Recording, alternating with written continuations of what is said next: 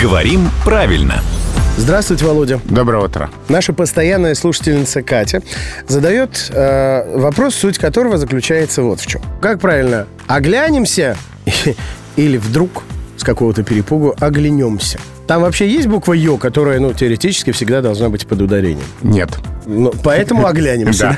На этом рубрику можно заканчивать. Нет, на, на самом деле вопрос э, правомерный, потому что есть, например, ведь слово «улыбнемся», да? Улыбнуться – улыбнемся. Оглянуться Оглянемся. Да, Парадокс. поэтому это вот показывает, что в русском языке не работает схема. Если в слове «а» ударение такое, то и в слове «б» ударение тоже должно быть в этом же месте.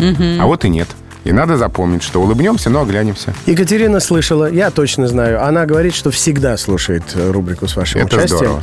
А рубрика выходит в эфир, чтобы вы понимали, с главным редактором Грамоты.ру Владимиром Пахомовым каждое буднее утро в 7.50, 8.50 и в 9.50.